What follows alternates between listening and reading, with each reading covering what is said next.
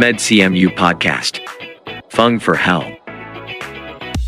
สวัสดีค่ะ คุณผู้ชมทุกทุกท่านเลยค่ะ อยู่กับดิฉันนุจรีอนุนมิตรานนท์ค่ะ จากการประชาสัมพันธ์ ของคณะแพทยศาสตร์ มหาวิทยาลัยเชียงใหม่ค่ะ คุณผู้ชมคะตอนนี้เนี่ยทางรัฐบาลได้เร่งให้คนไทยเนี่ยพร้อมใจกันฉีดวัคซีนโควิด -19 นะคะ อย่างที่เราทราบกัน แล้วก็มีการปรูพรมเนี่ยฉีดวัคซีนกันเยอะเลย เพื่อที่ต้องการให้กระจายวัคซีนได้รวดเร็วมากขึ้นนะคะ ตามแผนของ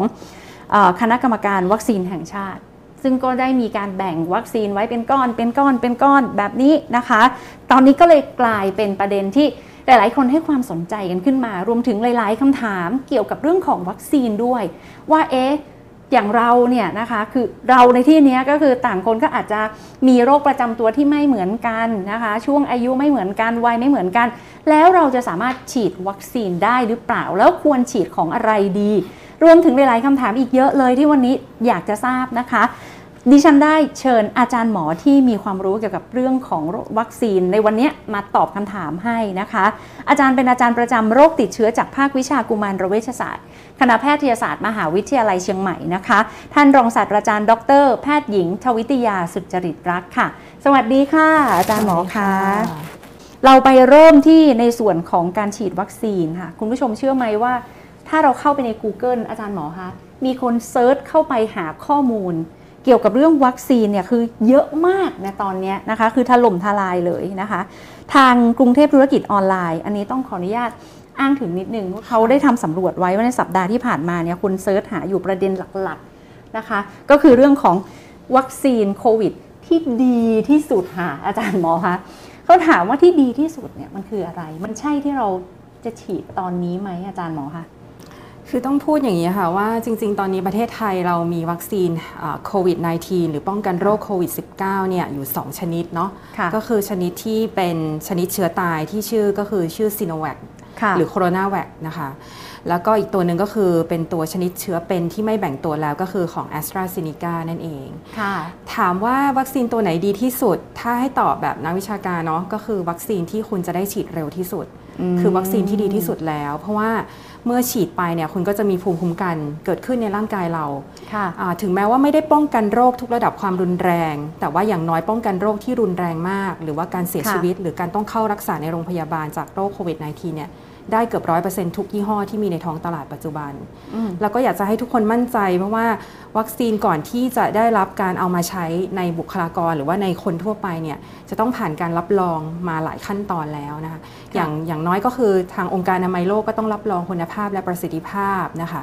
ทางองค์การอาอาหารและยาของประเทศไทยเองก็ต้องมีการตรวจสอบข้อมูล แล้วก็มั่นใจถึงเอามาให้ประชาชนชาวไทยฉีดได้อืมซึ่งทั้งสองยี่ห้อที่เรามีใช้ในปัจจุบันเนี่ยก็คือผ่านมาตรฐานเกณฑ์ที่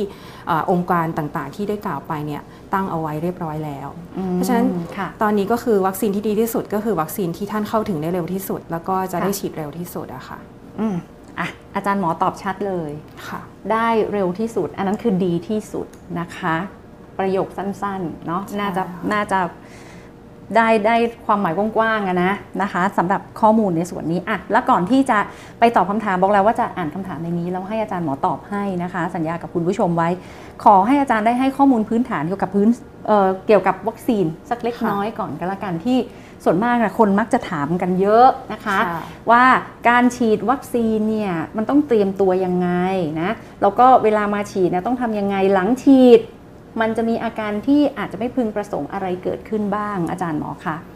คือการเตรียมตัวก่อนมาฉีดวัคซีนหลักๆ ก็คือพักผ่อนให้เพียงพอเนาะแล้วก็ค่ะพยายามรักษาสุขภาพร่างกายให้แข็งแรงเป็นปกตินะคะไม่ต้องเครียดไม่ต้องวิตกกังวลมากเกี่ยวกับเรื่องต่างๆ เกี่ยวกับวัคซีนที่จะไปฉีดเนาะค่ะแล้วก็ในวันเอ่อที่จะมาฉีดเนี่ยก็พยายามดื่มน้ำมากอืมๆเอ่อหลีกเลี่ยงพวกแอลกอฮอล์หรือว่าพวกเอ่อเครื่องดื่มที่มีคาเฟอีนเป็นส่วนประกอบค่ะ แล้วถ้าเกิดว่าเรารู้ตัวว่าช่วงนี้เรารู้สึกไม่ค่อยสบาย อันนี้มันเป็นหลักการของการฉีดวัคซีนทั่วไปนะคะ ไม่เฉพาะวัคซีนโควิด -19 ก็คือถ้าเราป่วยเจ็บป่วยอยู่ในขณะนั้นค่ะจริงๆก็สามารถที่จะเลื่อนไปก่อนได้ คือเราให้ร่างกายเราแข็งแรงจริง ๆ แล้วค่อยมารับวัคซีนนะคะค่ะอ่าในขณะที่มารับวัคซีนเนี่ยก็แนะนำว่าถ้าเกิดว่ามีประวัติการแพ้อะไรก็ตาม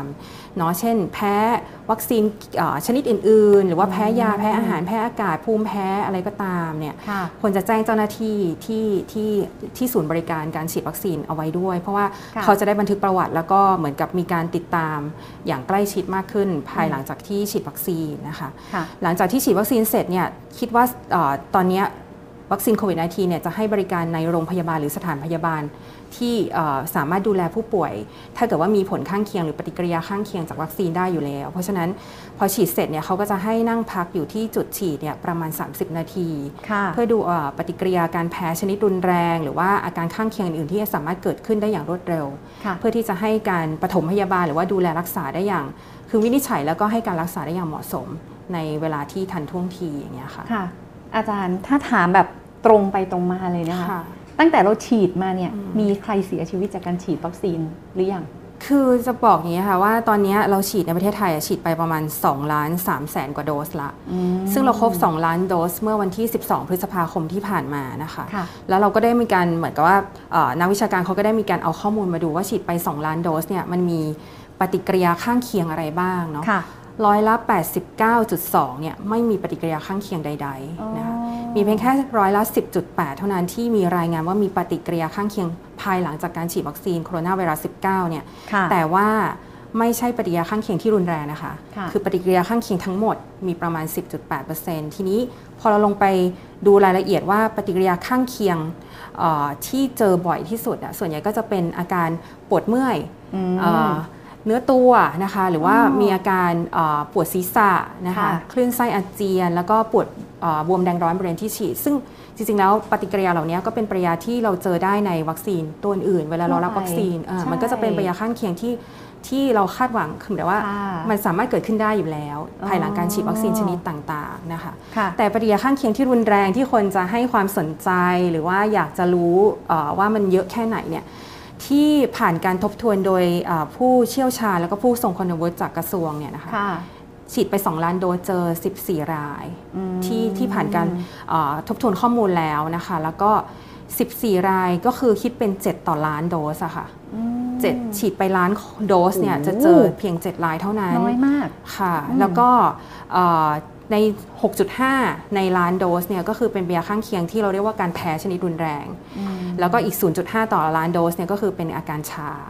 อ๋อซึ่งทุกรายทั้ง 14 รายที่ว่ามาเนี่ยก็คือสามารถรักษาหายได้หมดค่ะโดยที่ไม่มีผู้เสียชีวิตอ่าแม้แต่หนึ่งรายค่ะบางคนอาจจะรู้สึกว่าเอ๊ะเราได้ยินข่าวว่าฉีดวัคซีนแล้วเอ่อฉีดวัคซีนป้องกันโรคโควิด -19 แล้วมีการเสียชีวิตค่ะแต่เมื่อเราลงไปดูข้อมูลแล้วก็ทบทวนแล้วเนี่ยการเสียชีวิตทั้งหมดไม่ได้เกี่ยวข้องกับวัคซีนค่ะ ถ้าจะถามว่าฉีดวัคซีนแล้วเสียเสียชีวิตเนี่ยณปัจจุบันยังไม่มีข้อไม่มีมูลใช่ค่ะอ๋อ ยังไม่มีรายงานผู้เสียชีวิตจากจากเอ่อการฉีดวัคซีนโควิด -19 ค่ะ ค่ะอะ ชัดเจนแล้วนะ จะได้หายกังวลนิดนึงนะคะ แล้วมันมีอยู่ช่วงหนึ่งนะ อาจารย์หมอคะที่มีการรับวัคซีนกันนะหลาย ๆ คนก็กลัว เพราะว่าเห็นข่าวว่าพอฉีดแล้วเนี่ย มีอาการชาค่ะนะนอกจากชาแล้วก็มีริ่มเลือดด้วยอ่าอะอันนี้อยากจะให้อาจารย์ได้ให้ข้อมูลในส่วนนี้นะจะได้คลายกังวล แล้วก็หายข้อสงสัยตรงนี้ด้วยค่ะอาจารย์มันเป็นยังไงคะคือเออแยกพูดทีละอย่างเนาะค่ะอ่าเรื่องชาเนี่ยส่วนใหญ่จะเป็นรายงานเป็นปฏิกิริยาข้างเคียงที่เกิดตามหลังการฉีดวัคซีนซีโนแวคหรือว่าวัคซีนชนิดเชื้อตายที่ค่ะผลิตจากประเทศจีนที่เราใช้กันอยู่มาก ๆ ในช่วงนี้เนี่ยนะคะ คืออานักวิชาการเราจะเรียกว่าเป็นปฏิกิริยาอ่าที่สัมพันธ์กับความเครียดภายหลังจากการฉีดวัคซีนนะคะ ซึ่งจะมีอาการแสดงคล้ายๆอาการทางระบบประสาทได้หลายรูปแบบอ๋อค่ะที่เจอบ่อยๆก็คือการชา แต่บางคนค่ะก็อาจจะมาด้วยหน้าเบี้ยว พูดไม่ชัดค่ะหรือว่ารู้สึกว่าอ่อนแรงอะไรอย่างเงี้ยค่ะ ซึ่งเป็นอาการที่เหมือนแสดงออกมาทางระบบประสาท ซึ่ง ถ้าไปดูข้อมูลก็มักจะเจอในผู้หญิงอ๋อออายุน้อย แล้วก็มีบางอ่ากลุ่มที่มากันเป็นกลุ่มก้อนเนาะคือมาแบบมีอาการคล้ายๆกันหลาย ๆ คนแบบในเวลาใกล้เคียงกัน แล้วก็อาการกลุ่มนี้มักจะเกิดเร็วค่ะ ฉีดวัคซีนไป 5 นาทีถึง 30 นาทีก็มีอาการเกิดขึ้นละค่ะ อันเนี้ยก็คือเวลาเกิดอาการเนี่ยเอ่อที่หน้างานเขาจะต้องมีการประเมินอยู่แล้วว่ามันเป็นโรคเกี่ยวกับระบบ หลอดเลือดสมอง หรือว่าอืมเอ่อความผิดปกติทางระบบประสาทจริง ๆ หรือเปล่า มันก็จะมีค่ะเอ่อช่องทางในการเอ่อวินิจฉัย อาจจะต้องไปเอ็กซเรย์คอมพิวเตอร์สมอง หรือว่าขึ้นแม่เหล็กไฟฟ้าสมองเนี่ยเพื่อค่ะที่จะยืนยันว่าไม่ได้มีความผิดปกติ หรือพยาธิสภาพที่สมองจริง ๆนะคะค่ะซึ่ง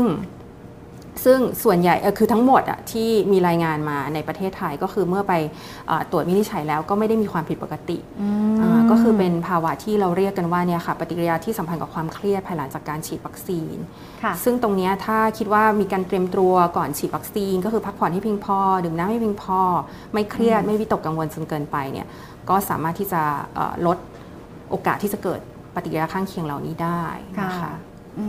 แล้วก็ทั้งหมดที่มีรายงานเนี่ยก็คืออาการจะหายได้เองภายใน 1-3 วันค่ะค่ะอืมไม่มีใครที่มีอาการนานเกินกว่า 7 วันค่ะไม่มีภาวะทุพพลภาพตามมา ไม่ค่ะมีการเสียชีวิตตามมาค่ะค่ะอะตอนนี้หลาย ๆ คนก็คงจะกำลังลังเลอยู่แหละนะเราก็มีการรณรงค์นะเชิญชวนให้ลงทะเบียนในส่วนของแอปพลิเคชันหมอพร้อมค่ะในการนัดรับวัคซีนนะคะ ทีนี้ บุคคลกลุ่มใดบ้าง อาจารย์หมอคะที่ควรจะต้องรับวัคซีน คือควรจะต้องรับเลยคือห้ามลังเลอาจารย์หมอคะคือถ้าให้พูดนะวันนี้นะคะ ก็คือทุกคนที่ไม่มีข้อห้ามในการฉีดวัคซีนตัวเนี้ยควรจะต้องได้รับวัคซีนค่ะแต่เนื่องจากว่าวัคซีนที่มีอยู่ในประเทศไทย 2 ชนิดตอนนี้ก็คือ a s t r a z e ซ e c a กับ s i n o v a c เนี่ยได้รับการรับรองให้ใช้ตั้งแต่อายุ 18 ปีขึ้นไปค่ะเพราะฉะนั้นก็คือทุกคนที่อายุเกิน 18 ปีขึ้นไป ถ้าไม่ได้มีข้อห้ามอะไร ควรจะรับวัคซีน แต่ทีนี้เนื่องจากว่าในช่วงต้นของประเทศไทยเราเนี่ยได้รับวัคซีนมาในปริมาณที่จำกัดค่ะเพราะฉะนั้นเราก็ต้องมีการคือประเทศก็ต้องมีการเรียงลำดับความสำคัญถูกไหมคะว่า ว่ากลุ่มไหนควรจะได้ฉีดก่อน ซึ่งเฟสที่ 1 หรือว่าระยะที่ 1 ที่รัฐบาลเขาตั้งเป้าไว้ ก็คือเขาต้องการจะรักษาระบบสุขภาพเอาไว้ กับป้องกันการเสียชีวิต และโรคที่รุนแรงจากโควิด -19 นั่นคือเหตุผลที่ทำไมในเฟสแรกเนี่ย บุคลากรทางการแพทย์ โดยเฉพาะยิ่งด่านหน้า หรือว่าค่ะเจ้าหน้าที่ทางสาธารณสุขที่ต้องทำงานสัมพันธ์กับผู้ป่วยโควิด -19 ผู้สูงอายุเกิน 60 ปี หรือผู้ที่มีโรคประจำตัว 7 โรคนั้นถึงได้รับการเรียงลำดับให้ฉีดวัคซีนก่อน เพราะว่านั่นคือวัตถุประสงค์หลักในยุคที่เรามีวัคซีนจำนวนจำกัดค่ะแต่เมื่อใดก็ตามที่เรามีวัคซีนปริมาณมากขึ้น นั่นก็คือเราควรจะต้องเรียกว่าปูพรมฉีดวัคซีนในประชาชนค่ะทั่วไป ที่อายุเกิน 18 ปีขึ้นไป ที่ไม่ได้มีข้อห้ามในการฉีดวัคซีน ซึ่งก็คือจะเริ่มเร็วๆนี้แล้วนค่ะอืมที่ไม่มีข้อห้ามแล้วที่มีข้อห้ามคือคนกลุ่มไหนอาจารย์หมอคะที่ไม่ควรฉีดวัคซีน ถ้าพูดจริง ๆ แล้วข้อห้ามของการฉีดวัคซีนโควิด -19 เนี่ยมีข้อเดียว ก็คือแพ้วัคซีน ซึ่งแพ้ในที่เนี้ยต้องแยกจากคำว่าปฏิกิริยาข้างเคียงนะคะ ปฏิกิริยาค่ะข้างเคียงเนี่ยเป็นสิ่งที่มันเกิดขึ้นได้ตามหลังการฉีดวัคซีนอยู่แล้วเพียงแต่ว่ามันจะรุนแรงหรือไม่รุนแรง แต่การแพ้วัคซีนเนี่ยเอ่อเราเรียกว่าเป็นปฏิกิริยาการแพ้ ซึ่งมันก็แพ้ได้ทั้งเอ่อตัววัคซีนเอง หรือว่าสารที่เป็นส่วนประกอบที่อยู่ในวัคซีนค่ะซึ่งแต่ละชนิดเนี่ยมันก็จะมีส่วนประกอบของวัคซีนที่แตกต่างกัน บางคนก็จะไปแพ้อืมสารเสริมฤทธิ์แพ้สารเอ่อ คงสภาพวัคซีน หรือแพ้ค่ะตัวเนื้อวัคซีนเองเนี่ยก็ก็ต้องมาดูกันอีกทีหนึ่งนะคะ ทีนี้ค่ะเอ่อบางคนจะชอบถามเนาะว่าแพ้อาหารแพ้อ่าแพ้ยาหรือว่าแพ้สารทึบรังสีเนี่ยสามารถที่จะฉีดวัคซีนได้ไหมเพราะมันค่ะแพ้เหมือนกัน แต่จอืริงมๆแล้วก็คือ ไม่เกี่ยวเนาะคือหมายถึงว่าแพ้อาหารแพ้ยาแพ้สารทึบรังสีเนี่ยมันก็เป็นการแพ้สารชนิดนั้นๆค่ะแต่ว่าถ้าเกิดว่าสารชนิดนั้นที่เราแพ้เนี่ยมันเป็นส่วนประกอบที่อยู่ในวัคซีน อันนี้อาจจะต้องระวังอ๋อแต่ว่าถ้ามันไม่ใช่ส่วนประกอบที่อยู่ในวัคซีน หรือตัวเนื้อวัคซีนเองเนี่ยก็คือจริง ๆ แล้วมันไม่น่าจะมีการแพ้ข้ามกลุ่มอะค่ะค่ะเพราะฉะนั้นจริง ๆ แล้วก็ลองเช็คประวัติตัวเองเนาะว่าแพ้อะไรแล้วก็ค่ะแล้วก็หมายถึงว่าไปเช็คส่วนประกอบของวัคซีนว่ามันมี ส่วนประกอบนั้นอยู่ในวัคซีนหรือเปล่าอืมเนาะเพราะฉะนั้นจริง ๆ มันมีข้อห้ามเพียงแค่ข้อเดียวเท่านั้นนะคะค่ะที่ที่ที่ให้เอ่อไม่ให้ให้วัคซีนค่ะค่ะคือหลายๆคนก็อาจจะไม่รู้อาจารย์หมอคะว่าเฮ้ยเราเราอะแพ้วัคซีนโควิด -19 หรือเปล่า อันนี้หมายถึงว่าคือถ้าลงทะเบียนนี่คือสามารถลงทะเบียนได้ค่ะ แต่ว่าพอไปวันรับวัคซีนอะก็บอกเขาว่าเรามีการแพ้วัคซีนอะไรหรือเปล่าหรือแพ้อะไรหรือเปล่าใช่ค่ะอย่างนี้ถูกไหมอาจารย์หมอคะถูกต้องค่ะ ก็คือณณที่จุดเอ่อ มาฉีดวัคซีนหรือรับบริการวัคซีนเนี่ยค่ะจะมีจุดหนึ่งที่เขาซักประวัติอยู่แล้วอ๋อหรือบางทีก็ให้เป็นแบบที่แบบ checklist อะค่ะตอบค่ะเอ่อติ๊กว่าตัวเองเคยแพ้อะไรหรือเปล่าก็เอ่อควรจะให้ประวัติโดยละเอียดว่าตัวเองแพ้อะไรบ้างค่ะเพื่อที่เอ่อทางเจ้าหน้าที่ที่อยู่หน้างานเขาก็จะได้เตรียมเอ่อการเฝ้าระวัง หรือว่าการติดตามอาการข้างเคียง หลังจากการฉีดวัคซีนได้อย่างเหมาะสมในแต่ละคนเนาะอ่าเพราะฉะนั้น เราฉีดวัคซีนวันหนึ่งหลายพันคนเนี่ยบางทีค่ะเราอาจจะไม่ได้ลงรายละเอียดแต่ละบุคคล แต่ว่าถ้าแต่ละบุคคลเนี่ยแจ้งทางเจ้าหน้าที่มาเนี่ยก็จะช่วยให้การดำเนินงานมันง่ายยิ่งขึ้นนะคะอืมอันนี้สำคัญเลยนะคะอาจารใช่ย์ค่ะเรื่องของอาการแพ้เนี่ยนะเพราะว่าเราไม่รู้ว่าไอ้ตัวที่เราแพ้มันเป็นส่วนประกอบของวัคซีนโควิด -19 หรือเปล่าค่ะแต่ไม่ต้องกังวลค่ะค่ะเพราะว่าอย่างที่บอกว่าอาการแพ้ถึงแม้เป็นแพ้ชนิดรุนแรงเอ่อมักจะเกิดเร็วค่ะภายใน 15-30 นาทีหลังฉีด ซึ่งค่ะ ตอนนี้ประเทศไทยไม่ว่าจะฉีดที่ไหนก็ตามเราให้นั่งเอ่อดูอาการหลังฉีดเนี่ย 15-30 นาทีอยู่แล้ว ที่สถานพยาบาลแห่งนั้น เพราะฉะนั้นถ้ามีอาการเกิดขึ้นเนี่ยเอ่อก็ยังอยู่ในสถานพยาบาล เจ้าหน้าที่ก็สามารถที่จะเข้าไปช่วยเหลือ แล้วก็ให้การปฐมพยาบาล แล้วก็เอ่อการรักษามันรักษาไม่ได้เอ่ออะไรยกอะไรซับซ้อนมากก็ค่ะคือมียาให้ซึ่งมันมีการเตรียมไว้อยู่ตรงนั้นอยู่แล้วค่ะเมื่อฉีดยาบางตัวให้เนี่ยอาการแพ้ก็จะ ดีขึ้นเลยนะคะอืมเพราะฉะนั้นก็ไม่ต้องกังวลค่ะคือคือทุกที่มีการจัดระบบการรองรับเรื่องของการดูปฏิกิริยาการแพ้แม้กระทั่งแพ้ชนิดรุนแรงเต็มที่อยู่แล้วค่ะค่ะอย่างของโรงพยาบาลมหาราชของเราตอนนี้ก็เช่นกันมีการใช่ค่ะกรูพรมฉีดแล้วนะคะค่ะอันแรกนี่คือให้บุคลากรก่อนถูกต้องนะพอบุคลากรเสร็จแล้วเราก็จะมีการฉีดให้กับกลุ่มเสี่ยงใช่ไหมคะอาจารย์หมอค่ะคะในส่วนของโรงพยาบาลมหาราชมาเรามีเรามีการ ตั้งจุดตรงนั้นไว้ให้บริการยังไงบ้างอาจารย์หมอหมายถึงการดูแลหลังการฉีดใช่ไหมคะตั้งแต่ตั้งแต่อ๋อเริ่มแรกเลยตั้งแต่เข้ามาของโรงพยาบาลมหาราชก็ถ้าเป็นโรงพยาบาลมหาราชเนี่ยก็คือเข้ามาก็จะมีจุดลงทะเบียนเนาะนะคะ ตามวันนัดเวลาที่นัดไว้นะคะค่ะแล้วหลังจากนั้นก็จะเป็นจุดที่เหมือนกับอ่ากรอกประวัติเพิ่มเติม แล้วก็จะมีการวัด ความดันชีพจร วัดสัญญาณค่ะชีพอะค่ะเพื่อที่จะให้มั่นใจว่าคนไข้มีสัญญาณชีพที่ปกติเนาะพร้อมรับวัคซีน หลังจากนั้นก็จะเป็นจุดที่มีการซักประวัติเพิ่มเติมโดยเจ้าหน้าที่ว่ามีข้อห้าม หรือว่าข้อควรระวังอะไรบ้างเกี่ยวกับวัคซีนที่จะฉีดก็คือวัคซีนป้องกันโรคโควิด -19 ค่ะนะคะก็จะมีการเอ่อให้คำแนะนำตรงนั้น แล้วก็หลังจากนั้นก็จะเป็นจุดที่เข้าไปฉีดวัคซีนค่ะนะคะ พอฉีดเสร็จก็จะมีจุดที่เอาไว้สังเกตอาการ อย่างที่บอกไป 30 นาทีหลังจากฉีดก็จะมีเอ่อจุดที่ให้นั่งพักรอ ซึ่งตรงนั้นก็จะมีหน่วยปฐมพยาบาลอ๋อาที่คอยดูแลอยู่แล้ว ถ้าท่านในระหว่างที่ท่านนั่งรอเอ่อ30นาทีนั้นรู้สึกว่าไม่สบายตัวรู้สึกมีผื่นขึ้น หรือรู้สึกใจสั่นหรือรู้สึกหน้ามืดจะเป็นลมใด ๆ ก็ตามเนี่ยสามารถแจ้งเจ้าหน้าที่แล้วก็จะมีคุณหมอแล้วก็เจ้าหน้าที่พยาบาลเนี่ยเข้าไปให้การช่วยเหลือ ค่ะ อย่างเหมาะสมต่อไปค่ะ นะอันนี้คือในส่วนของโรงพยาบาลมหาราชนครเชียงใหม่ใช่ค่ะ ที่ได้ฉีดวัคซีนค่ะ เริ่มไปแล้วนะคะฉีดไปแล้วนะคะ ในส่วนของเด็กละคะอาจารย์ อืม หรือคนที่มีอายุต่ำกว่า 18 ปีค่ะ เอ่อเขาไม่ต้องฉีดเหรอคะในประเทศไทย คือจริงๆ ตอนเนี้ยเราต้องพูดตามเอ่อข้อมูลหรือว่าหลักฐานทางการแพทย์เนาะว่า วัคซีนเนี่ยที่มีอยู่ในประเทศไทย 2 ยี่ห้อเนี่ยทั้งซีโนแวคแล้วก็แอสตราเนี่ยได้รับการรับรองให้ใช้ในผู้ใหญ่ตั้งแต่อายุ 18 ปีขึ้นไปค่ะนะคะเพราะฉะนั้นถามว่าให้ในเด็กได้ไม่ได้เหรอ มันไม่ใช่ข้อห้าม เพียงแต่ว่ามันยังไม่มีข้อมูลเอ่อทางการแพทย์ที่มากพอในการรองรับเรื่องของความปลอดภัย แล้วก็ประสิทธิภาพ แต่ตอนนี้เอ่อทางประเทศหลาย ๆ ประเทศ ก็กำลังดำเนินการวิจัยในกลุ่มเด็กอยู่นะคะค่ะก็คือตั้งแต่บางบางยี่ห้อก็ 12 ปีขึ้นไป บางยี่ห้อก็อ๋อ6ปีขึ้นไป ซึ่งเมื่อใดก็ตามที่ข้อมูลในส่วนเนี้ยเอ่อถูกเผยแพร่หรือว่าตีพิมพ์ออกมา และเป็นหลักฐานทางการแพทย์ที่ที่น่าเชื่อถือเนี่ยก็จะมีการขยายอายุในการค่ะฉีดต่อไป ก็คือไม่ใช่ว่าเด็กไม่สามารถฉีดได้นะคะเพียงแต่ว่ารอข้อมูลยืนยันนิดนึงเรื่องเกี่ยวค่ะกับความปลอดภัยแล้วก็ประสิทธิภาพ ซึ่งตอนนี้ถ้ามีใครตามข่าวก็คือที่อเมริกาตัวของไฟเซอร์เนี่ยได้รับการเปลี่ยนแปลงอายุละจริง ๆ ตัวไฟเซอร์ตอนที่ launch ออกมาเนี่ยก็คือฉีดได้ตั้งแต่ 15 ปีขึ้นไปเนาะค่ะเพราะว่าเอ่อข้อมูลของงานวิจัยในระยะที่ 3 ในมนุษย์เนี่ยเขาเอ่อทำในอาสาสมัคร 15 ปีขึ้นไป แต่ว่า เมื่อสัปดาห์ที่แล้วเนี่ยข้อมูลในเด็กอายุ 12-15 ออกมาแล้วว่าประสิทธิภาพดีความปลอดภัยไม่แตกต่างกัน เพราะฉะนั้นตอนนี้ฝั่งอเมริกาเองก็ได้ขยายอายุสำหรับวัคซีนไฟเซอร์ตั้งแต่ 12 ปีขึ้นไป ซึ่งเดี๋ยวค่ะเอ่อยี่ห้ออื่นๆ ก็จะมีการเปลี่ยนแปลงคำแนะนำตามมา เมื่อหลักฐานทางการแพทย์มันมากเพียงพอว่า มีความปลอดภัยแล้วก็มีประสิทธิภาพดีอืมใจเย็นๆนิดนึงนะคะค่ะงั้นแสดงว่าเด็กๆก็ต้อง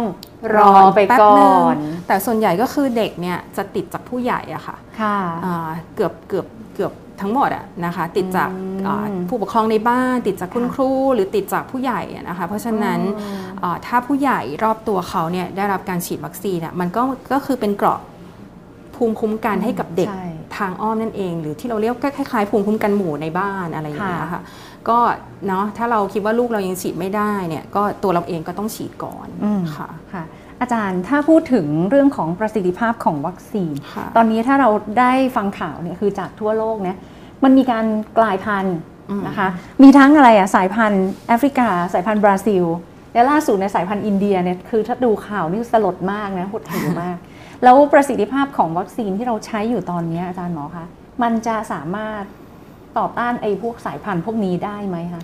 ที่บ้านเราเป็นสายพันธุ์อะไร บ้านเราตอนนี้เป็นสายพันธุ์อังกฤษนะคะค่ะ B.1.1.7 ทีนี้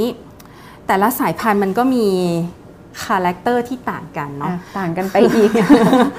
คือคืออย่างสายพันธุ์อังกฤษเนี่ยแน่นอนค่ะเราเห็นความแตกต่างจาก wave แรกเนาะอืมว่า wave เนี้ยเอ่อติดง่ายมาก แล้วก็ค่ะอาการค่อนข้างรุนแรงนะมีผู้เสียชีวิตเยอะอะไรอย่างเงี้ยนะคะ แต่ว่า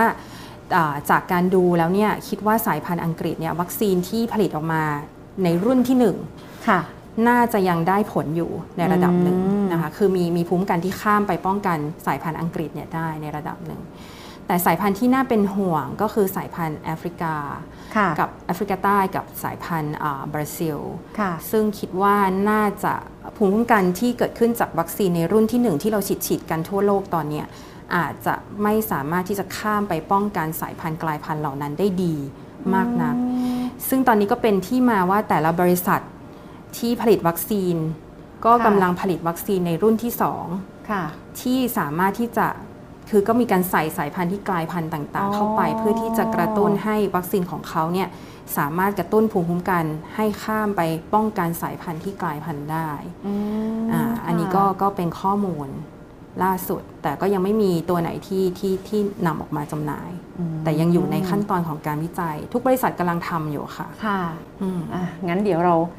รอละกันนะคะ เรื่องของการกลายพันธุ์เรื่องของวัคซีนใหม่ ๆ ที่จะเกิดขึ้น และถึงค่ะตอนนั้นมาเดี๋ยวอาจจะมาพูดคุยถึงเรื่องของวัคซีนตัวใหม่ ๆ นี้อีกค่ะนะคะว่าเอ๊ะแล้วเราจะต้องได้ฉีดตัวใหม่เพิ่มเข้าไปหรือเปล่าอะไรอย่างเงี้ยนะมาดูที่คุณผู้ชมที่ติดตามรับฟังอยู่ทางเพจของเรานะคะเอาเป็นว่าจะตอบคำถามให้ละกันหลาย ๆ ท่านที่ฟังอยู่ตอนนี้ไปที่คำถามแรกของคุณวัฒนาก่อน คุณวัฒนาถามว่าเป็นกระดูกทับเส้นประสาทจะฉีดวัคซีนได้ไหมคะอาจารย์ ค่ะก็อย่างที่บอกไปข้อห้ามมีเพียงข้อเดียวคือแพ้วัคซีนหรือส่วนประกอบของวัคซีนเนาะค่ะมีโรคประจำตัวก็สามารถอ่าโรคกระดูกทับเส้นเนี่ยฉีดได้นะคะอืมฉีดได้แน่นอนแล้วก็เอ่อก็ให้ประวัติกับเจ้าหน้าที่เอาไว้ค่ะว่ามีโรคประจำตัวอะไรตอนที่จะมารับวัคซีนเท่านั้นเองแต่ว่าเอ่อโดยโดยตัวโรคเองไม่ได้มีข้อห้ามใด ๆ กับการรับวัคซีนทั้งสองยี่ห้อที่มีในประเทศไทยตอนนี้ค่ะ ค่ะอะต่อไปนะคะ คุณพัชรินนะบอกว่าคุณแม่เนี่ยเป็นโรคอัลไซเมอร์นะคะ อายุ 85 ปี แล้วก็มีทานยาอุยเยอะแยะเลยค่ะอาจารย์ค่ะจะสามารถฉีดวัคซีนได้ไหม คือจริง85ๆอืมค่ะ ไม่ได้เป็นข้อห้ามเช่นเดียวกันนะคะค่ะเพียงแต่ว่าเอ่อ ก็ถ้ากังวลเรื่องยาเรื่องอะไรแบบนี้ก็ก็ก็ให้ข้อมูลกับเจ้าหน้าที่ไว้ตอนที่มารับวัคซีนนะคะค่ะซึ่งซึ่งโดยอย่างที่บอกไปไม่ใช่ข้อห้ามแน่นอนอ๋อแต่อาจจะเป็นแบบขอระวังอะไรอย่างเงี้ยซึ่งซึ่งเราก็สามารถรับวัคซีนได้ แต่ว่าก็จะมีกระบวนการในการดูแลค่ะภายหลังการฉีดวัคซีนที่เหมาะสมต่อไปค่ะก็ขอให้ให้ประวัติให้ครบถ้วนค่ะไม่ว่าจะทานยาอะไรเกี่ยวกับใช่โรคอัลไซเมอร์ก็แล้วแต่ใช่ไหมค่ะคะก็ก็ก็แจ้งเจ้าหน้าที่เอาไว้ค่ะ คุณซาซิทรนะคะถามว่าเป็นโรคหัวใจครับ เส้นเลือดหัวใจตีบกับการบีบตัวของหัวใจเหลือแค่ 50%อันนี้บีบอันนี้ฉีดได้ไหมอาจารย์หมอคะ ฉีดได้ค่ะ แล้วเป็นเอ่อเป็นกลุ่มที่มีโรคประจำตัว 7 โรคที่เราแนะนำให้อ๋อต้องรับวัคซีนด้วยเพราะว่ากลุ่มเนี้ยคือต้องบอกอย่างนี้ค่ะว่าเอ่อบางทีงานวิจัยเกี่ยวกับวัคซีน เนื่องจากโควิด -19 วัคซีนมันเป็นวัคซีนที่ใหม่อะเนาะมันยังไม่ได้มีงานวิจัยไปลงลึกถึงเอ่อ แต่ละกลุ่มโรคว่าคนเป็นโรคในโรคนี้มันมีความปลอดภัยหรือประสิทธิภาพมากน้อยแค่ไหน แต่ว่า ในทางปฏิบัติก็คือว่าโรคเนี่ยมันรุนแรงมากค่ะเมื่อเราชั่งประโยชน์ที่จะได้รับจากวัคซีนกับความเสี่ยงที่จะเกิดขึ้นจากการฉีดวัคซีนเนี่ยประโยชน์ที่จะได้รับจากเอ่อจากวัคซีนในการป้องกันโรคเนี่ยมันเหนือกว่าอืมความเสี่ยงมาก เพราะฉะนั้นนั่นคือเหตุผลที่เราตัดสินใจว่า ถึงแม้จะมีโรคประจำตัวอะไรก็ตามเนี่ยค่ะเอ่อสามารถฉีดวัคซีนได้โดยไม่มีข้อห้ามนะคะ เพราะว่าอืมถ้าคุณป่วยแล้วติดเชื้อขึ้นมาอาการมันจะรุนแรงมากได้ หรือเสียชีวิตได้อย่างเนี่ยค่ะค่ะอะฝากถึงคนที่เป็นกลุ่มโรคที่เป็นกลุ่มเสี่ยงอื่นๆด้วยนะนะ ถ้าถามเป็นโรคอื่นมาแต่ถ้าอยู่ในกลุ่มเสี่ยงก็คือคำตอบเดียวกันใช่ค่ะแบบนี้เลยนะคะ คุณวลาลักษณ์ค่ะถามว่าสุขภาพแข็งแรงปกติค่ะ แต่ว่าเป็นคนหายใจไม่ค่อยอิ่ม เป็นบ้างบางครั้งเหนื่อยง่าย เป็นบางครั้ง ฉีดวัคซีนได้ไหมคะ ยังไม่ได้ไปตรวจร่างกายประเมินสุขภาพก่อนฉีดวัคซีนเลยค่ะ แบบนี้ควรจะแยะจะใดกว่าเจ้าคุณหมอมาเป็นภาษาเมืองเลยค่ะ อาจารย์หมอตอบเป็นภาษาเมืองเลยค่ะ ฉีดได้ค่ะ ฉีดได้ได้เนอะ ค่ะ ก็ก็ไม่ต้องไปตรวจสุขภาพก่อนเหรอ ก็คะพักผ่อนให้เพียงพออย่าอย่ากังวลมากเนาะค่ะก็คือเออ ให้มั่นใจในสถานพยาบาลว่ามีการดูแลอยู่แล้วนะคะค่ะปฏิกิริยาหลังหลังการฉีดวัคซีนเนี่ยเรามีเจ้าหน้าที่หรือว่ามีบุคลากรทางสาธารณสุขที่ที่ได้รับการ train มาให้ดูแลอยู่แล้ว เพราะฉะนั้นค่ะก็ไม่ต้องวิตกกังวลไปค่ะ สามารถรับวัคซีนได้นะคะอืมคุณสุพรชื่นจิตนะคะ ถามว่าแพ้เพนิซิลีนฉีดได้ไหมคะ อาจารย์หมอ มีโรคประจำตัวคือ ไขมันความดันภูมิแพ้ด้วยค่ะ ค่ะ อันนี้ก็แจ้งอย่างประวัติภูมิแพ้เงี้ยค่ะ ก็แจ้งเจ้าหน้าที่เอาไว้เนาะ แต่ว่าค่ะอย่างที่เมื่อกี้พูดไปตอนต้นแล้วว่า การแพ้ยาหรือว่าแพ้เอ่ออะไรก็ตามภูมิแพ้แพ้อากาศอะไรเงี้ยนะคะ มันก็ไม่ใช่ข้อห้าม เพราะว่าสิ่งเดียวที่เป็นข้อห้ามก็คือแพ้วัคซีน หรือว่าส่วนประกอบที่อยู่ในวัคซีนค่ะซึ่งการแพ้เพนิซิลลินเนี่ยไม่ได้เกี่ยวกับส่วนประกอบที่อยู่ในวัคซีนไม่เกี่ยวเพราะฉะนั้นอืมค่ะก็คือ